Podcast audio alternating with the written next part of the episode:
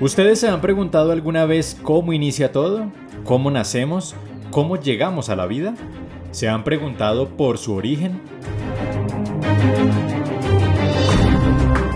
Soy César el de Tabio y hoy vamos a iniciar un viaje en el que todos estamos inmersos. Un viaje que nos tiene aquí o allá o en donde sea que nos ubiquemos, porque es un viaje muy especial. Es el primero, es el viaje al que llamamos vida y que comienza por nacer.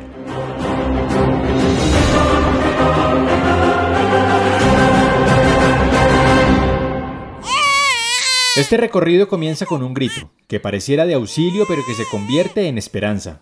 Ahora bien, la manera como se interprete este grito depende de muchos factores, tanto culturales como económicos o de circunstancias sociales, hasta medioambientales, por lo que nos tenemos que preguntar, ¿cómo nacemos? Desde el punto de vista personal, no hay un solo ser humano que pueda recordar su nacimiento, afortunadamente. Pero sí podemos recrearlo a través del nacimiento de otros. En mi caso personal, a través del nacimiento de mi hijo mayor, Ernesto, y en este momento con la expectativa del embarazo por el que pasamos con mi esposa. Parados en nuestra experiencia, viviendo en Tabio, en Cundinamarca, en Colombia, nacemos, como lo dice la medicina occidental, con una mujer acostada sobre su espalda, haciendo su mayor esfuerzo para expulsar una nueva vida, y nacemos de una madre que se ubica como le ordenan y siguiendo instrucciones, casi que alejando de su ser el proceso natural de dar a luz. Pero al final, ahí estamos, llegamos al mundo con un grito, que activará nuestros pulmones y que les dará a esa mujer y a los médicos la señal de que todo salió bien. El siguiente paso será limpiarlo, vestirlo y mostrarlo a sus padres. Claro está, que esto sucede si usted nace en un lugar en donde el hospital está al alcance de la nueva familia.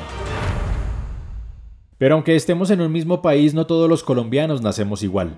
Y no hablo únicamente de las diferencias que mencioné hace un momento, porque así, como nació mi hijo, nacen ricos, pobres, de todos los estratos y de todos los niveles educativos. En este país, nacemos de diversas maneras porque lo único que tenemos igual es que somos diferentes.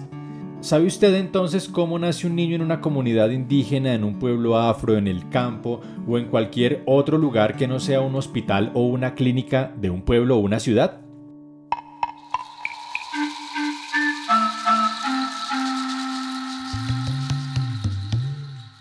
He podido visitar comunidades indígenas en el sur de Colombia que me cuentan cómo dentro de la cosmovisión, que es la manera de entender el mundo y la vida de muchos pueblos originarios, el parto es un ritual ancestral en donde la partera cumple un papel fundamental.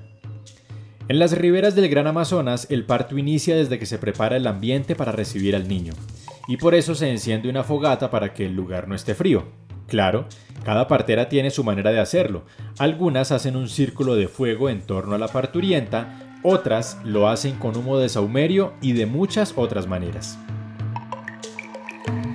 La partera está atenta a las contracciones o pujos, como también se le llama, porque si el parto se demora, saca su propio diagnóstico con un huevo de gallina, colocándolo en el fuego, y si hay sudor en el huevo antes de reventarse, significa que hay frío en el organismo de la madre, pero si el huevo se revienta enseguida, significa que la mujer está próxima a dar a luz.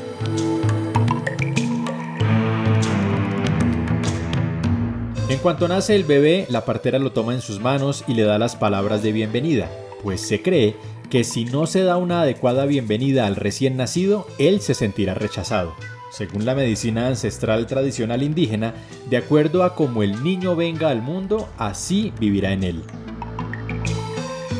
Después de las palabras de bienvenida, se corta el cordón umbilical y se le amarra un hilo de color rojo que simboliza el color de la vida. Posteriormente, en una manta, la partera envolverá la placenta expulsada para ser enterrada bajo un árbol. Esto con la intención de que jamás se le olvide el lugar en el que nació. ¿Y cómo es nacer entre bebedizos, pringues y botellas curadas? La respuesta es sencilla, es nacer negro en el Pacífico colombiano, pero sobre todo cerca al mar, en lugares como Buenaventura y el Chocó en general. En medio de tradiciones que se adaptaron al contexto pero que llegaron desde África, con plantas hervidas llamadas pringues y en algunos casos metidas en botellas para que al momento del parto La madre y quien la acompaña beban de ella para que el nacimiento se conecte con los antepasados y la historia afro en Colombia. Nacer negro es nacer de la manera más humanizada posible, según lo que me dijo una mujer que conocí en Andagoya, Chocó. Pues la labor de la partera no se limita solamente a esperar el momento indicado, sino que se trata de sentir. Sí, y es que una partera afro se acerca a la parturienta, la abraza, le habla, le canta, se compenetra tanto que hay quienes aseguran que siente los dolores de la madre.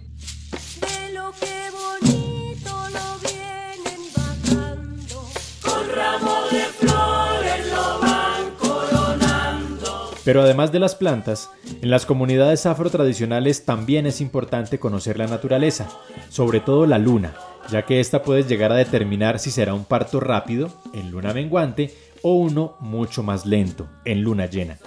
Después del parto, lo que sigue es curar el ombligo, es decir, aplicarle algo que lo seque, y lo ideal es hacerlo con corteza de árbol para que el niño crezca fuerte, o con raspado de uña para que de grande lo persigan las mujeres. Son tan amplias e importantes las prácticas culturales de las mujeres afro en este asunto que el veintisiete de abril de dos mil diecisiete los saberes asociados a la partería afro ingresaron a la lista representativa del Patrimonio Cultural Inmaterial de Colombia. Esto como medida de salvaguardia y fortalecimiento de los conocimientos y técnicas que poseen las parteras tradicionales del Pacífico.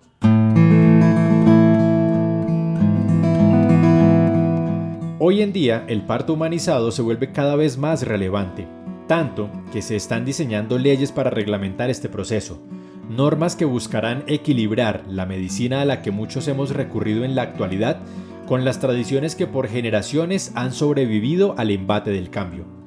Momentos culturales, y eso que solo mencioné un par, que pueden ser muy desconocidos para algunos de nosotros, pero que en otros lugares hacen parte de la cotidianidad.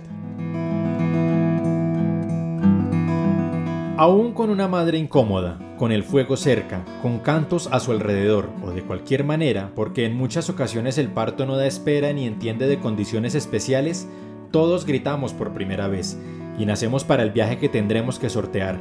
Nacemos para la odisea a la que llamamos vida y que siempre nos llevará a preguntarnos ¿cómo nacemos?